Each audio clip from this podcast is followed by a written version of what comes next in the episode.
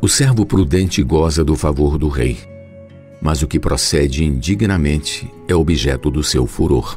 Provérbios 14, 35. O servo prudente.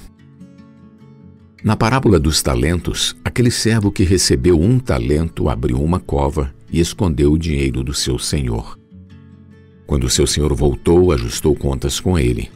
A sua postura era esconder na terra o talento para não perdê-lo, pois sabia que o seu senhor era severo. O senhor lhe disse: Servo mau e negligente.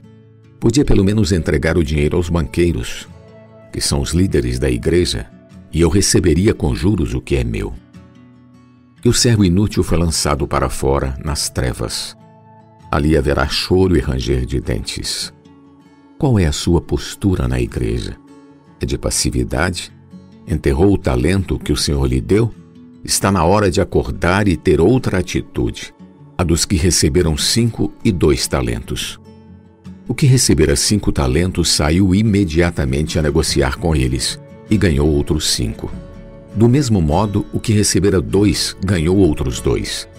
O Senhor disse a cada um deles: Muito bem, servo bom e fiel. Foste fiel no pouco, sobre o muito te colocarei. Entra no gozo do teu Senhor. Mateus 25, versículos 14 ao 30.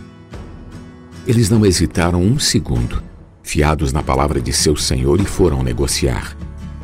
Essa é a postura que o Senhor quer de nós pois todos nós recebemos dons espirituais como capital para servi-lo na igreja.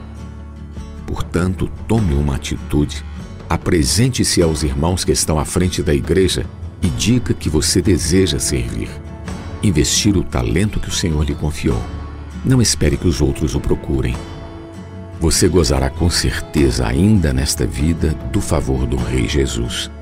Você gozará com certeza ainda nesta vida do favor do Rei Jesus e reinará com ele no mundo que há de vir.